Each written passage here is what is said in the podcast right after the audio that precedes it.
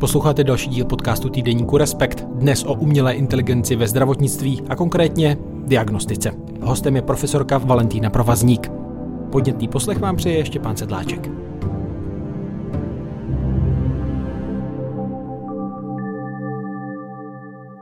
Paní Valentino, vítejte ve studiu, díky, že jste si udělal čas pro podcast Týdeníku Respekt a pro Týdeník Respekt. Dobrý den, ráda jsem přišla. Tak, vy jste vedoucí Ústavu biomedicínského inženýrství a Fakulty elektrotechniky a komunikačních technologií Vysokého učení technického v Brně. Říkám to správně. Je to tak. Určitě máte vlastně i manažerské úkoly, ale co je taková ta vaše odborná parketa? Já bych eh, spíš raději popsala eh, několik málo týmů, které pracují na mém ústavu, když se dnes budeme bavit o diagnostice, protože oni to, ty týmy to pokrývají. Jsou to týmy, které se zabývají například analýzou biomedicínských obrazů, čili dat, která jsou získávána z počítačové tomografie, z magnetické rezonance. A pak třeba bych vybrala tým, který se zabývá zpracováním biologických signálů, což je třeba záznamy elektrické aktivity srdce. Já jsem koukal, že vy jste spoluautorkou elektronických skript z roku 2007 s názvem Umělá inteligence v medicíně. Musela byste dneska po těch zhruba 16 letech hodně přepisovat eh, ta skripta s ohledem teda na rychlý vývoj, který eh, asi každý zaznamenal u umělé inteligence? Myslím si, že ne přepisovat. Ty základní principy jsou od 50. let minulého století v podstatě dány, ale musela bych je podstatně rozšířit.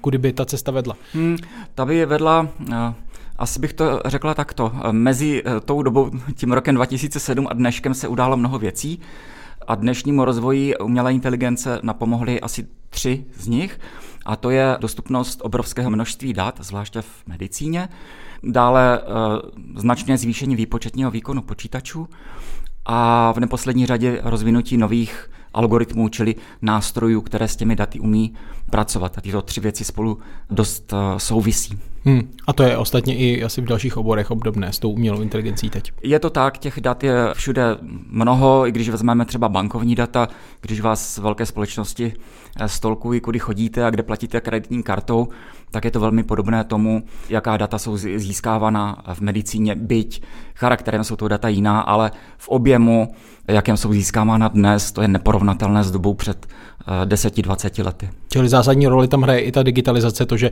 už nejsou ty papírové kartotéky, ale data o pacientech se sbírají v jedničkách a nulách. Jistě digitalizace s tím ohromně pohla a nejenom ale ta, Dneska samozřejmě s rozvojem telekomunikací a internetu jsou ta data, rychle dostupná a to je důležité pro ty dnešní algoritmy umělé inteligence, protože ty potřebují obrovské množství dat. Mohla byste přiblížit, jak je to v současnosti s využitím tedy umělé inteligence v medicíně, kde už třeba v praxi by jsme na ní narazili a třeba to ani lidé nevědí, že už je tam vlastně využitá. Ono záleží, jak tu umělou inteligenci že si definujete, kde, kde už to je umělá inteligence, kde ne. Ano, na tom hodně záleží, ale řekněme, že jsme někde na počátku a tam umělá inteligence se začala v medicíně eh, využívat asi ve dvou zásadních oblastech, které jsem vlastně zmínila na začátku. Jednak eh, analýza elektrické aktivity srdce, a to například s dostupností eh, nositelných zařízení, jako jsou eh, smart hodinky, které dneska už umožňují měřit aktivitu srdce a rovnou ji analyzovat. A ta umělá inteligence je v těchto zařízeních implementována ve formě nějakých algoritmů, nějakých programů, které například umožňují predikovat, čili předpovídat, kdy se objeví u pacienta, který je rizikový kardiologicky, kdy se o něj objeví srdeční arytmie.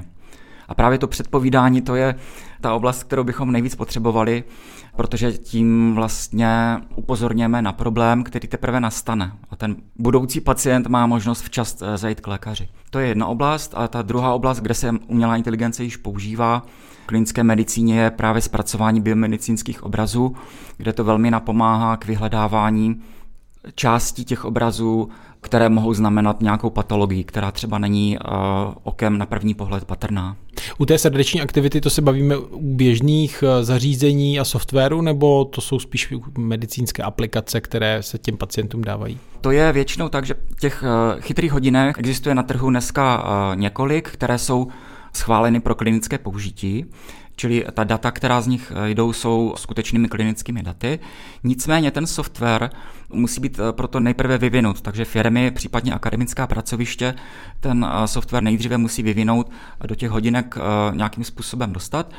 A nebo ty softwary pracují na cloudových serverech, kde ta data z těch hodinek díky internetu jsou přenesena, tam jsou zpracována, zpátky do hodinek je vrácena informace tomu uživateli, že pozor, něco je špatně. A to už je tedy běžně užíváno v, v, Česku, v České republice? Neřekla bych běžně. Jako vím o firmách, které to využívají a jsou na začátku v tom smyslu, že sice mají to distribuováno mezi velké množství pacientů, ale samozřejmě hledají. Jo. Musí ten software vyladit tak, aby to zařízení bylo využitelné pro konkrétní choroby například. Hmm. Ono asi záleží výrobce od výrobce, ale dá se říct, jaká je tam třeba spolehlivost v tom, jak dokáže uh, tedy odhadnout ten blížící se infarkt třeba nebo nějaký problém. No a tady narážíme na, na problémy umělé inteligence. Samozřejmě ty algoritmy umělé inteligence používané dnes se učí z dat, která jsou jí předkládána. Ta data mohou být takzvaně anotována, čili označena odborníky, tedy kardiologem, kardiology, a ten algoritmus se postupně učí. Čím víc má eh, k dispozici dat, tím lépe může potom eh, rozhodovat nebo předpovídat, tak jak jste se ptal. Nicméně nejsou data eh, a data. Ta data mohou pocházet od pacientů nebo zdravých lidí, kteří nejsou vybíráni náhodně, jsou z určité skupiny, takže se může stát, že ten software začne rozhodovat zaujatě. Tady je důležité, aby byli lidé, kteří rozhodují o tom, jaká data jsou tomu, eh, jsou tomu algoritmu předkládána. Proto máme třeba vědu, která se říká eh, datová věda a datoví vědci. Řekněme, kdybyste chtěl ve vývoji umělé inteligence mluvit eh, s těmi nejlepšími odborníky, naštívit ta nejlepší střediska, dá se říct, kde je dneska to centrum opravdu na světové úrovni, nebo jestli to je více rozemí?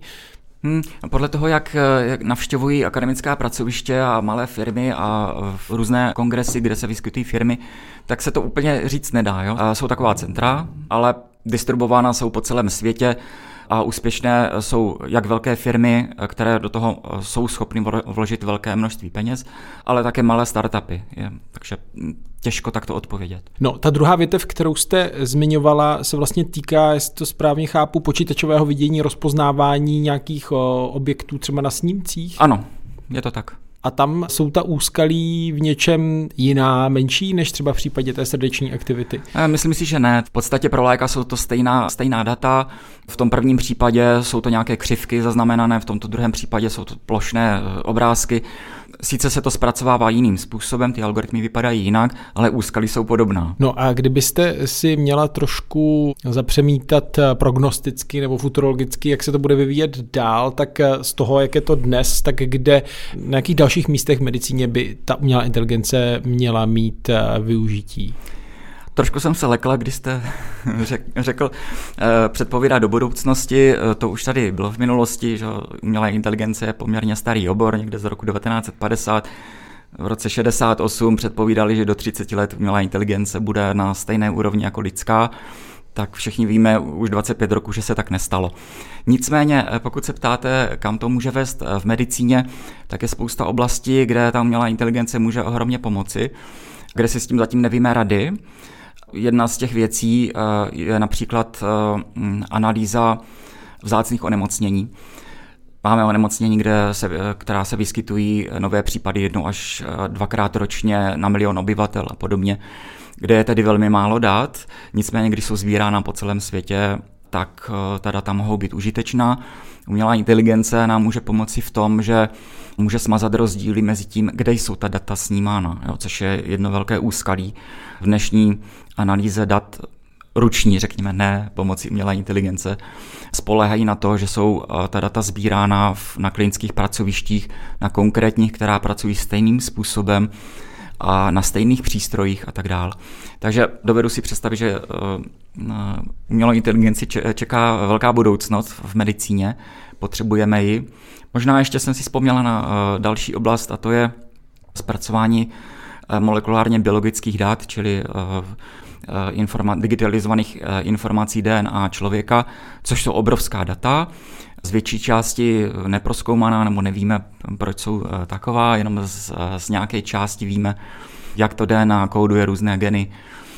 a co ty geny mohou dělat. Nicméně tady je to ještě velká oblast, zvlášť když víme, že jednotlivé informace v DNA u jednotlivých lidí se liší a jsme zvědaví na to, jako co nám umělá inteligence řekne a co nám v tomhle přinese. To se bavíme o tom, že by třeba umělá inteligence pomohla odhalit predispozice třeba pro určité eh, zdravotní problémy, vrozené choroby, a podala takový mm, obrázek o, o tom konkrétním individuálním člověku. Ano, je to tak a máme řadu onemocnění, kterých víme nebo tušíme, že jsou geneticky podmíněná, nicméně nevíme, jaké geny jsou za to zodpovědná. Hmm. A tam se bavíme o jakém časovém horizontu, co myslíte? Já vím, že je to těžké. ne, neřeknu. ne, uh, já, to se těžko, uh, těžko predikuje. Ono to teď vypadá, že ten rozvoj umělé inteligence je velmi rychlý a velmi překotný. Ale možná je to hlavně tím, že se objevily na trhu i volně dostupné nástroje, které mohou využívat i lajci. A proto je teďka takový, řekněme, boom v tom. Ale to ještě neznamená, že se algoritmy umělé inteligence velmi rychle rozvíjí. Jenom drobný příklad. Já pracuji pro jeden eh, odborný časopis velký eh, světový. Tam eh, chodí ročně kolem 1100 manuskriptů rukopisů od autorů. Asi 95% z nich je založeno na využití umělé inteligence. Je to tedy časopis zabývající se technologiemi pro medicínu. Hmm, to se bavíme tedy o využití, uh, o čem píší, ne, že by to psala umělá inteligence. Ano, ano, ano o čem píší. A teďka ale důležité je to, že většinu těchto článků zamítneme. A to z toho důvodu, že nepřináší nic nového. A oni prostě, uh, ti autoři vezmou stávající nástroje, použijí je na nějaká data, je to užitečné. Jo? Na, například vezmou rentgenové snímky plic a detekují, který ten snímek je od pacienta, který onemocněl covidem a který ne což je určitě užitečné, lze to udělat a umělá inteligence tam velmi eh, pomáhá, ale není tam nic nového. To jsou stávající nástroje, které jsou normálně volně dostupné. Takže my ten rozvoj tam sice vidíme, ale pro vědce je ten, je ten uh, rozvoj některá rychlý.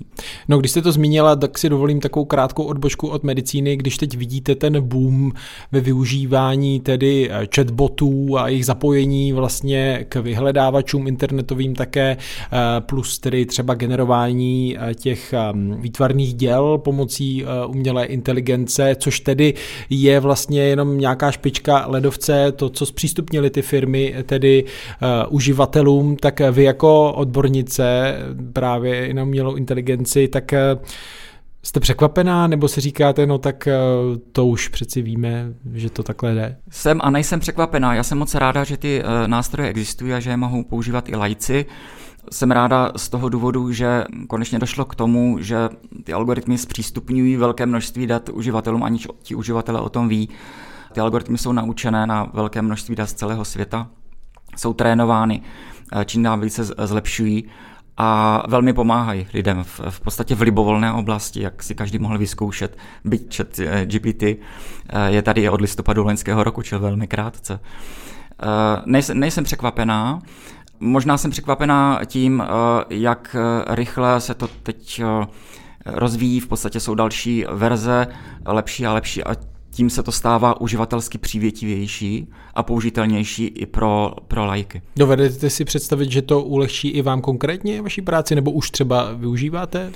Uh, ano, eh, využívám, i když eh, zatím jsem jako ve, ve stádiu testování, zkoušíme takové věci, jako že aby nám to napsalo rešerši stavu, vědění v dané oblasti, což nám jako velmi pomůže. Minimálně nás to nasměruje a pak si to doupravíme a podobně. Takže šetří to čas, nepochybně. Akorát teda z mé zkušenosti je potřeba opravdu dávat pozor na to spojení, třeba i konkrétní autor a dílo ne, ne vždycky odpovídá. Uh, jasně, že. to, je, to je samozřejmě, to, ty etické otázky v tomhle jsou uh, zatím nedořešené. Uh, máte plnou pravdu, ano. Zpátky k medicíně. V čem je pro vás zajímavé, jak tedy počítač, eh, potažmo tedy potom umělá inteligence vidí a vyhodnocuje právě eh, lidský organismus a zdraví? Nebo třeba i v, řekněme, v dialogu s lékaři si to uvědomujete, že, že to je jakoby specifický způsob nějaké, nějakého nazírání na, na ten organismus, který se liší od toho, jak oni nahlížejí na to? No, je to, je to velmi... Mm, Vlastně teď jsem se zarazila, protože v něčem je to velmi podobné. Dovedu si představit eh, experta, lékařského experta, který eh, diagnostikuje podle nějakých laboratorních výsledků, podle výsledku z radiologie a podobně. A to dělá na základě toho, co se naučil ve škole, od kolegů a v, během své praxe. Velmi často tyto znalosti nejsou úplně převoditelné do nějakého jazyka, už vůbec ne matematického, ale ani ne počítačového. Takže like se na takového experta dívá v podstatě jako na černou skříňku, která umí rozhodnout, ale neví jak. A ten eh, expert to třeba nedokáže popsat tak, aby to bylo informatikum srozumitelné, což je potíž. U dnešních algoritmů umělé inteligence je to možná podobné, protože jsme opustili mm, aspoň částečně tu cestu, kdy eh, se používají zákony eh, logiky, podle kterých se rozhoduje teorie pravděpodobností a podobně, kde se dá velmi přesně i matematicky popsat, jak k tomu rozhodnutí dojde. A nyní vlastně algoritmus eh, AI eh, rozhoduje na základě toho, co se naučil a nějak rozhodne. A ta interpretace, jak rozhodl, není v podstatě možná. A eh, díváme se na to jako, zopakuji, černou krabičku, která na základě vstupních dat rozhodne a řekne třeba nemocen ne, o jaké onemocnění se jedná a tak dále. No a řekl byste, že eh, ta AI teda už dnes eh, nepracuje úplně s jednoduchým modelem, nějakým, řekněme, metaforou člověk jako stroj, že už prostě dokáže vidět nějaké souvislosti, které třeba hledají i, řekněme, lékaři, kteří se snaží vidět ten organismus jako celostně, že ty věci spolu souvisí, i když to třeba je rozdíl dvou soustav. To, je, to je těžké. Ten uh, algoritmus umělé inteligence si samozřejmě dělá, vytváří nějaký svůj vnitřní model, podle kterého potom pracuje. To je samozřejmě.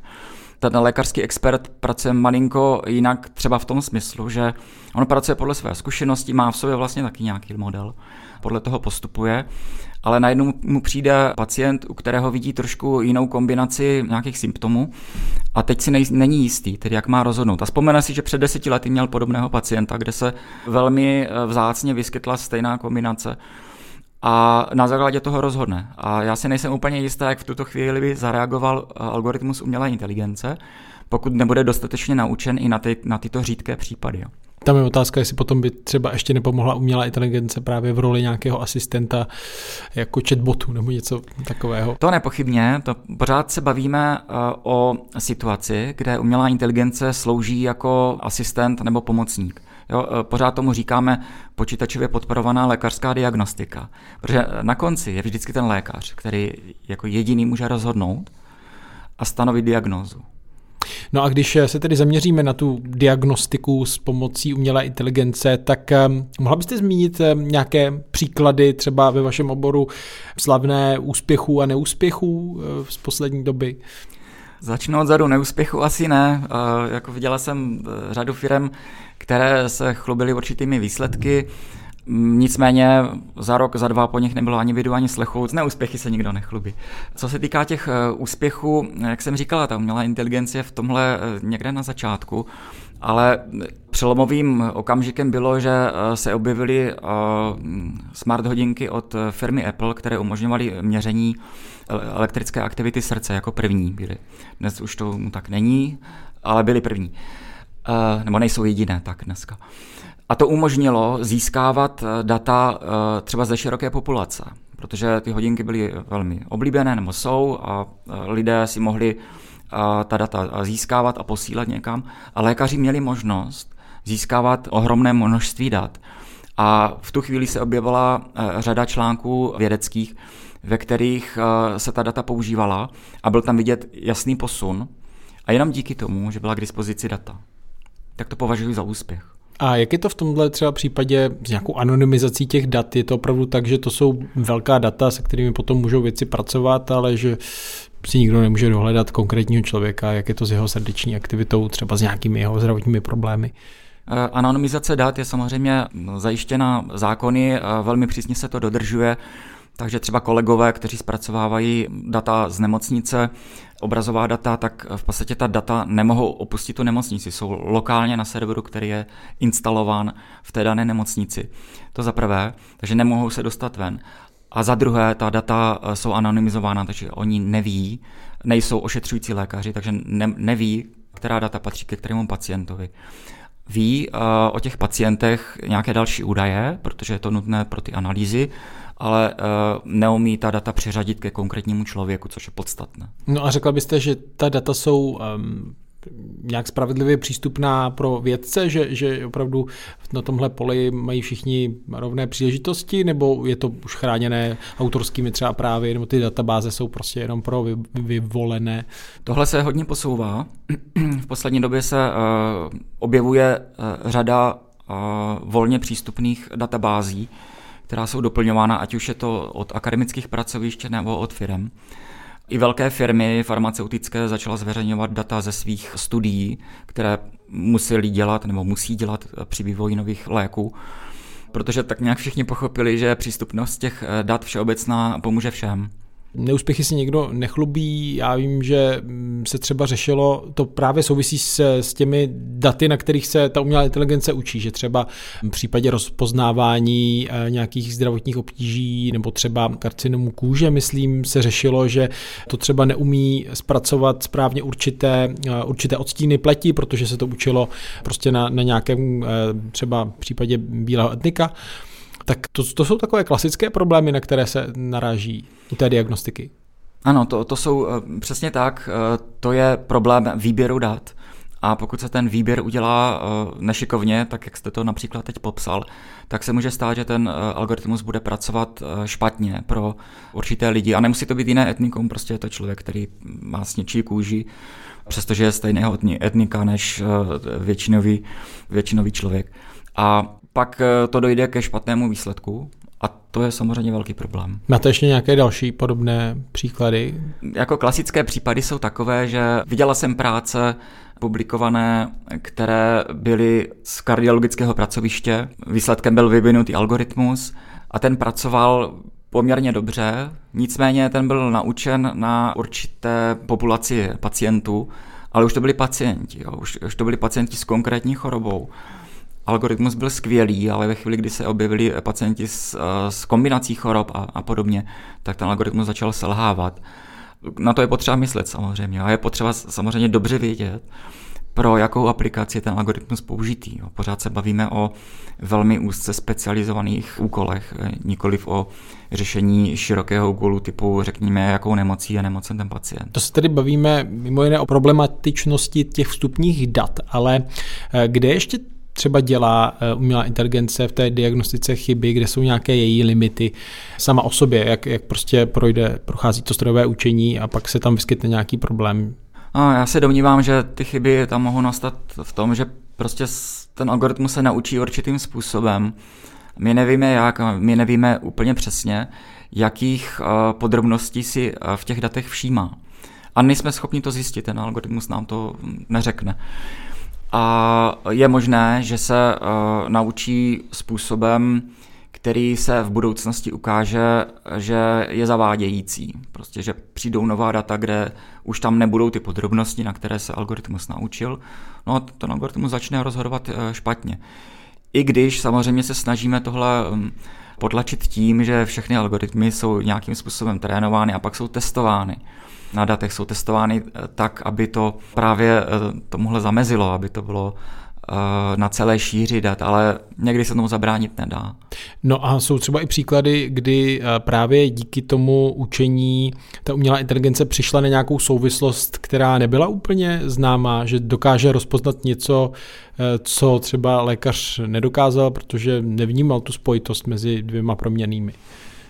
Hmm, ano, eh, tady budu trošku uh, mluvit obecně, protože nejsem lékařka, ale v podstatě, dejme tomu na snících z magnetické rezonance mozku a vezměme si zaměření na psychiatrii, na některé psychiatrická onemocnění, která nemají odraz v tom, že by šlo diagnostikovat podle nějakých anatomických změn v tom mozku. Čili v podstatě v těch obrázcích by to nemělo být vidět ale něco se tam možná děje, není to mm, proskoumáno. Eh, kolegové, se kterými, které sleduju, jak na tom pracují, tak eh, mají docela dobré výsledky s tím. Tady se možná ukáže, že se objevilo něco, co v těch obrázcích eh, radiologové skutečně nevidí, protože nevěděli, čeho si všímat. Ale to je naprosto normální. A právě na to tu umělou inteligenci máme, aby nám objevila něco, co sami nevidíme. Že odhalí nějakou slepou skvrnu a pak už třeba i ten radiolog to bude vědět. Jistě, ano, to, tak to je. V podstatě tam jde o porovnávání snímků eh, zdravých osob nebo nemocných v určitých časových odstupech a jsme rádi, když nám ty algoritmy ukáží, kde ta změna nastává a ten radiolog potom už ví, čeho si má všímat. Jo. A dá se říct, že tedy něčem už je teď lepší diagnostik nebo lepší v diagnostice než, než lékaři, nebo že má predispozice pro to prostě být lepší? A tady něco řeknu a lékaři mi dají pěkně. Ale eh, ne, v podstatě už eh, dlouhá léta, co existuje počítačově podporovaná lékařská diagnostika, tak samozřejmě jsou eh, nějaké oblasti, ve kterých jsou ty systémy lepší ale možná to teď nebudete čekat mu odpověď, ale to lepší znamená, že ty systémy jsou třeba dostupné 24-7. Jo. Lékař přece je to lidský expert a nemůže diagnostikovat pořád. Eh, u lidského experta eh, pracují takové věci, jako je únava samozřejmě. Nebo když vezmete několik expertů na danou oblast, třeba kardiologů, aby vám vyhodnotili eh, nějaký záznam elektrické aktivity srdce, tak se eh, dostanou k různým výsledkům. Ne třeba k různé diagnoze, ale jinak ten záznam popíší, najdou tam jiné věci. A je to zcela jako v pořádku, protože tak to prostě je a tak to musí být. Počítačový algoritmus vám to udělá vždycky stejně. To nemusí být vždy dobře, ale eh, udělá to vždycky stejně, takže si můžete být jistý, že dostanete stejný výsledek. Udělá vám to rychle. Když už je to vyvinutý ten algoritmus, tak vám to udělá podstatně levněji. Samozřejmě lidský expert je nesmírně drahý, tak jako celé zdravotnictví a lékařská péče, což jinak nejde ani. E, možná bychom našli řadu dalších vlastností. Ale pokud se ptáte na to, jestli ty systémy mohou být lepší v tom rozhodování, v té diagnostice, já si to úplně netroufám říct, protože, jak jsem říkala, lékař je ten, který na konci musí tu diagnózu určit a klidně určí v rozporu s tím, co mu doporučuje algoritmus umělé inteligence, protože potom následuje nějaká terapie, kde by tu diagnozu stanovil nějak jinak, nebo na základě počítačového programu a ta terapie byla příliš invazivní nebo poškodila by toho pacienta, poškodila by jeho zdraví, tak zodpovědný je ten lékař. Samozřejmě ta, ta etická pravidla platí pořád. No, vy jste zmiňovala, že ta počítačově podporovaná vlastně asistence u té diagnostiky není úplně nová věc, to, je, to už tady je řadu, řadu let, ale dá se říct, že teď díky tomu rozvoji umělé inteligence jsme v nějaké další fázi, že prostě to, co třeba měli radiologové před 10-20 lety, je nesrovnatelné s tím, co teď. Určitě, určitě. Eh, byla velká vlna eh, používání umělé inteligence a vyvíjení praktických nástrojů už někdy v 70. 80. letech minulého století. Eh, investovali se do, toho velké peníze, americká armáda podporovala MIT v tomhle a, a tak dál. Bohužel se to zastavilo a to díky tomu, že nebylo dostupné to, co je dnes, takže teď zažíváme další vlnu a to, jak jsem říkala, je například dostupností uh, výpočetní techniky, která nám uh, dává velký výpočetní výkon a tím nás posunula dál. Čili to je, to je ten důvod, proč nyní je ten velký boom a proč se to posouvá dopředu. Já předpokládám, že vy čas od času se bavíte také eh, s lékaři, kteří ty technologie využívají, možná jsou na to i také nějaké studie. Tak um, co vám říkají, jak, jak vnímáte ten jejich postoj k právě rozvoji těchto technologií, které jim čím dál víc tu práci ulehčují, ale zároveň se spolehají na něco, co je pro ně černou skřínkou, ale kdy je to černá skřínka asi pro ty vývojáře nebo pro ty informatiky, kteří úplně nerozumí nebo nemusí vědět přesně každou nianci toho algoritmu, jak se rozhoduje. Hmm. Kdybych měla odpovědět obecně, tak lékař bude akceptovat technologii pouze v případě, kdy jim to tu práci zrychlí, zpřesní nebo usnadní. Jinak je to pro ně v podstatě obtěžující věc Eh, to se v minulosti mnohokrát potvrdilo, kdy technologie pomohla. Eh, přišla magnetická rezonance, vynález eh, s Nobelovou cenou, který velmi posunul vpřed radiologii a mnoho dalších oborů v, v medicíně. A je to tak, že nástroje umělé inteligence opět platí to stejné. Pokud jim to umožní rychleji diagnostikovat, tak to samozřejmě rádi použijí. Ale to byla, to byla obecná odpověď v průměru za všechny lékaře. Já znám lékaře, kteří mají vystudovanou, vystudovanou techniku a současně lékařskou fakultu, mají velmi blízký vztah eh, k technologiím a ti se na to dívají samozřejmě jinak a eh, touží použít každou novou technologii, ale je to samozřejmě eh, závislé od toho, kdo je ten konkrétní lékař. A narazil jste i na lékaře, kteří eh, by vás v uvozovkách hnali, kteří by možná byli svou jednou rozbíjet stroje, podobně jako kdysi dělníci první automaty.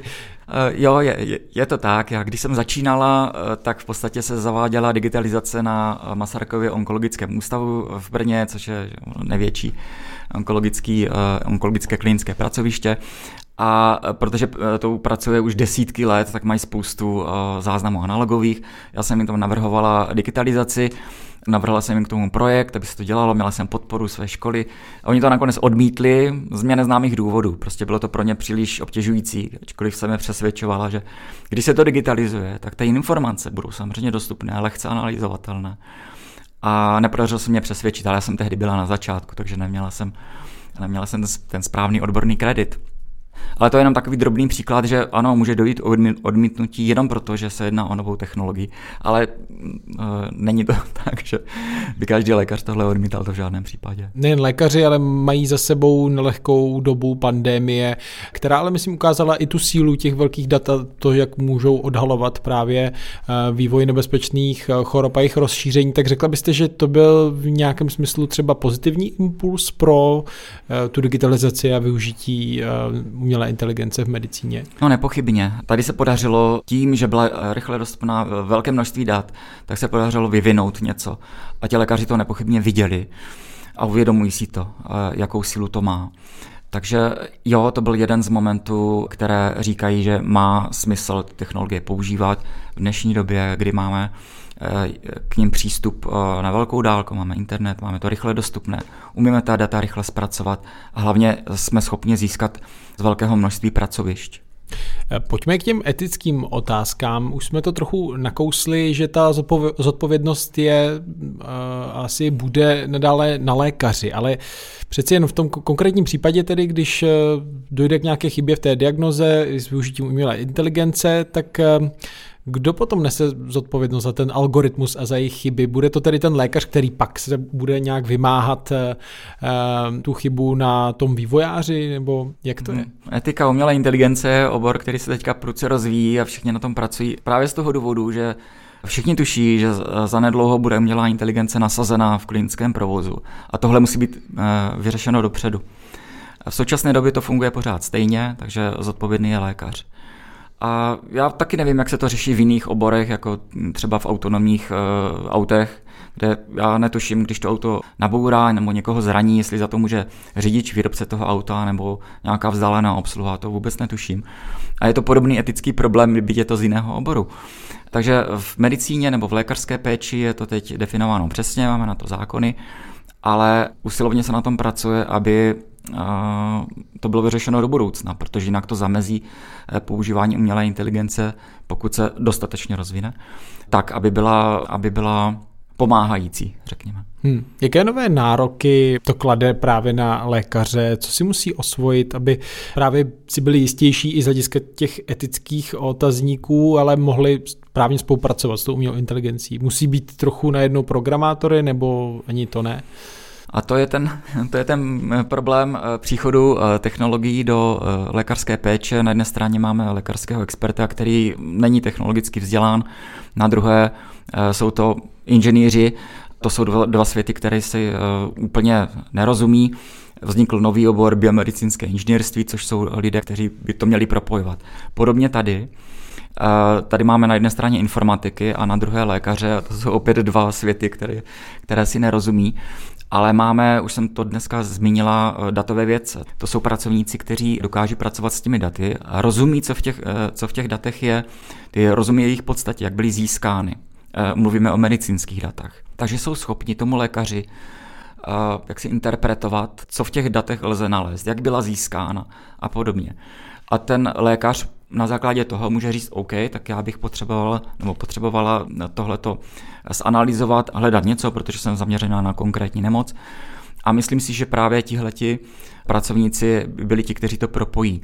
Těžko chtít po lékařích, aby se ještě dovzdělali v té oblasti umělé inteligence, protože je to přece zcela jiný obor a buďme rádi, že lékaři jsou experti v té dané oblasti a dovedou diagnostikovat a léčit tak, jak potřebujeme. No ale patří to za vás už na lékařské fakulty pro ty začínající nové, tedy pro mediky, medičky, kteří se vzdělávají? Já tak zpovzdálí sleduji výuku na lékařských fakultách, protože kolegové s nimi hodně spolupracují v téhle, v téhle oblasti. Jako překvapivě v některých oblastech se to velmi daří. Například na lékařské fakultě v Brně vzniklo simulační centrum, největší eh, v České republice, což je plné technologií, virtuální eh, techniky a, a podobně, kde se vzdělávají lékaři. A oni se tam dostávají do styku s technikou. A to si myslím, že je velké plus, protože to jaksi odstraní bariéry, které přirozeně mají zaměření jiným směrem.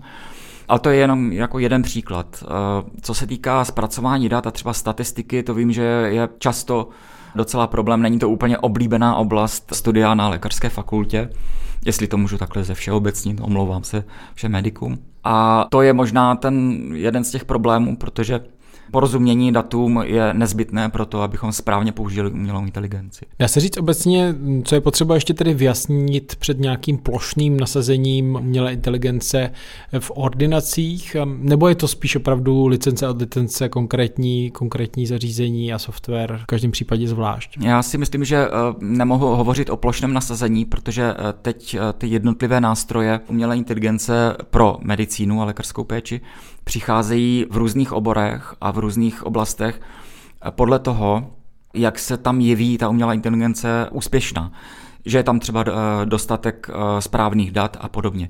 Čili nemůžeme říct, že to třeba pokryje celou oblast eh, neurologie a podobně.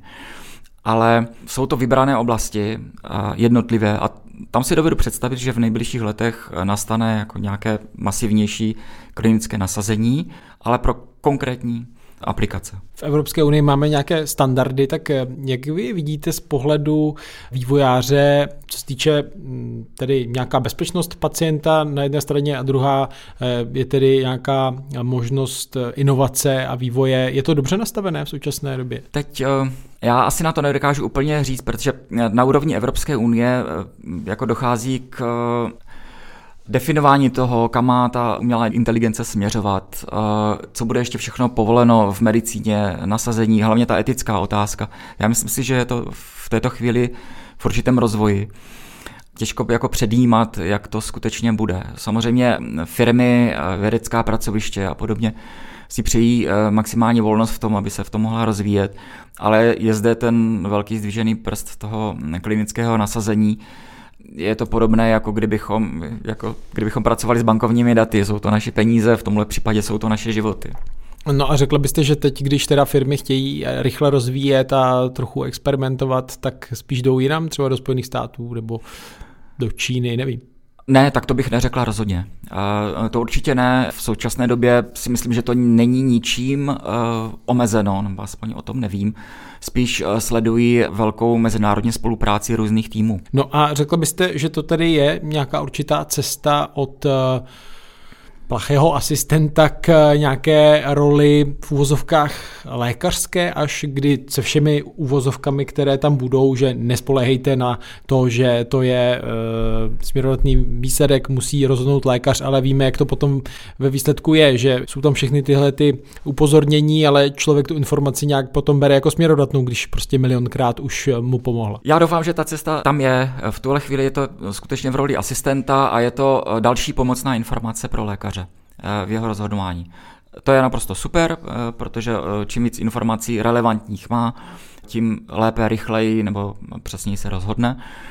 A mm, tak bude se to posouvat. No. Tak co na to říct, když už máme chirurgické roboty, byť jsou ovládány lékařem, ta představa pro nás byla jistě taky, řekněme, trošku sci-fi, že nás operuje robot, vlastně se nás nedotkají lidské ruce, vypadá to nebezpečně a nakonec je to realita tak úplně stejně může být realita použití umělé inteligence. S tím je potom spojená i nějaká, řekněme, samodiagnostika, ostatně už i pomocí třeba těch chytrých hodinek si člověk může udělat nějakou svoji hrubou diagnózu, tak eh, jaké jsou tam za vás s tím spojené eh, výzvy, řekněme, rizika, ale i pomoc do budoucna? Co se týká pomoci do, do budoucna, eh, určitě ano, protože, jak jistě víte, zdravotní péče je extrémně drahá kdekoliv na světě. A ve chvíli, kdy můžete eh, použít nějaké levné zařízení, které máte při sobě, skoro každý má mobilní telefon nebo nějaké eh, zařízení, jako je chytrý náramek či hodinky, tak v tu chvíli můžete získávat data o svém organismu a ta mohou být analyzována. Je samozřejmě výhodné, když ten člověk je upozorněn na nějaký problém zdravotní a může navštívit e, lékaře, a nebo naopak. E, třeba představme si situaci, kdy je pacient po mozkové mrtvici, za týden oni ho z toho dostanou v té nemocnici, pošlou ho na e, týdenní rehabilitaci. Po té rehabilitaci potom odchází třeba do domácí péče, kde by měl rehabilitovat. A jde o to, aby eh, rehabilitoval správně, protože když to bude dělat dobře, tak za měsíc eh, se z toho dostane a nebude mít ochrnutou jednu roku třeba. A eh, zařízení, která má u sebe, ho můžou monitorovat, jak on vlastně rehabilituje a můžou mu pomáhat, říkat, jak má změnit tu svou rehabilitaci. A může být monitorován i vzdáleným pracovištěm, což zase šetří prostředky, protože on nemusí docházet do rehabilitačního střediska. Tak to mě napadá, nebo ještě jedna velká oblast, a to je sportovní lékařství, že máme strašnou spoustu amatérských sportovců, někteří to dělají i na neuvěřitelné úrovni při tréninku denně, kteří sledují svoje eh, parametry svého těla, chtějí se zlepšovat, chtějí vědět, jaký dopad má jejich trénink, takže potřebují sledovat nějaké údaje a informace o svém těle.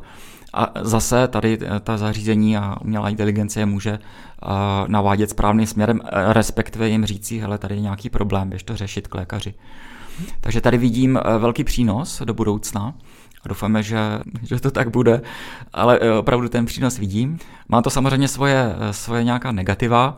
Představme si, že řada lidí že se obává o svoje zdraví a ve chvíli, kdy jim to zařízení začne příliš často říkat, uh, zajdi za svým lékařem, tak budou chodit k lékaři a říkat, podívejte, tady mě moje hodinky říkají, že jsem nemocná, lékař musí provést třeba zbytečné vyšetření a tak dále, takže tyhle ty negativní věci tam jsou, ale je tam, je tam to velké plus, že nám to může pomoci chránit zdraví populace dříve, než se projeví nějaký problém a opravdu, opravdu musí do nemocnice jako pacienti. Hmm. Závěrem, možná i na základě těch zkušeností, co dnes lidé mají s um, umělou inteligencí, třeba i v formě těch chatbotů, tak um, jak velký za vás může být problém to, že právě jde o určité černé skřínky a někdy eh, ta umělá inteligence udělá něco, co ani ten vývojář hned úplně neví, jak se to stalo, jak k tomu došla a pak najednou, pokud je to v prostředí té medicíny, diagnostiky, by to mohlo udělat paseku.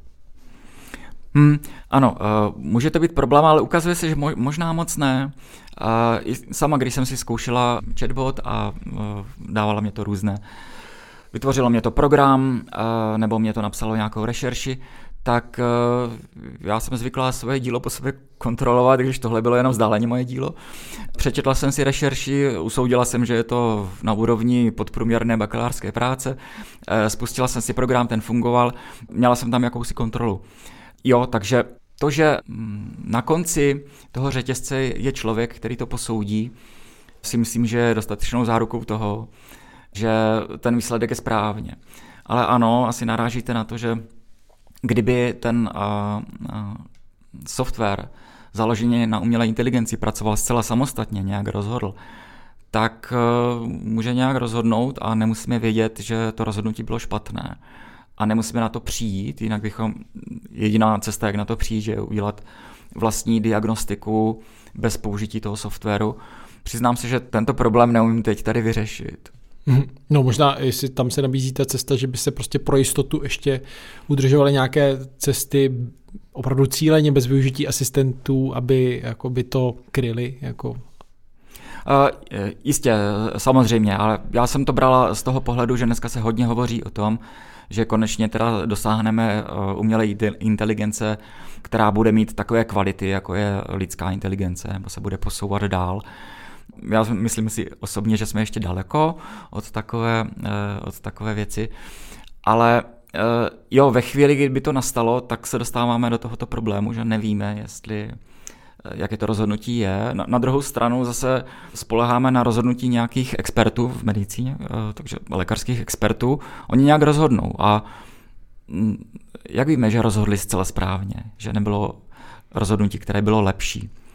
Jo, spoleháme na jejich uh, erudici, na to, že jsou uh, dobří, že se to správně naučili, že mají dobrou, dobrou praxi ale lidská chyba samozřejmě existuje. Že? Tak stejně tak může existovat eh, chyba algoritmu umělé inteligence. Dodává profesorka Valentína Provazník z VUT v Brně. Moc krát děkuji za váš čas a že jste si našla tady chvíli na rozhovor pro týdeník Respekt. Díky. Děkuji za pozvání. O umělé inteligenci a diagnostice si přečtete také v novém čísle týdeníku Respekt s pořadovým číslem 13. Ale zdaleka nejen o tom. Hlavním tématem je prevence, tedy péče o vlastní zdraví, která zachraňuje životy a šetří miliardy a dá se naučit. Pokračovat můžete textem o dlouhém covidu.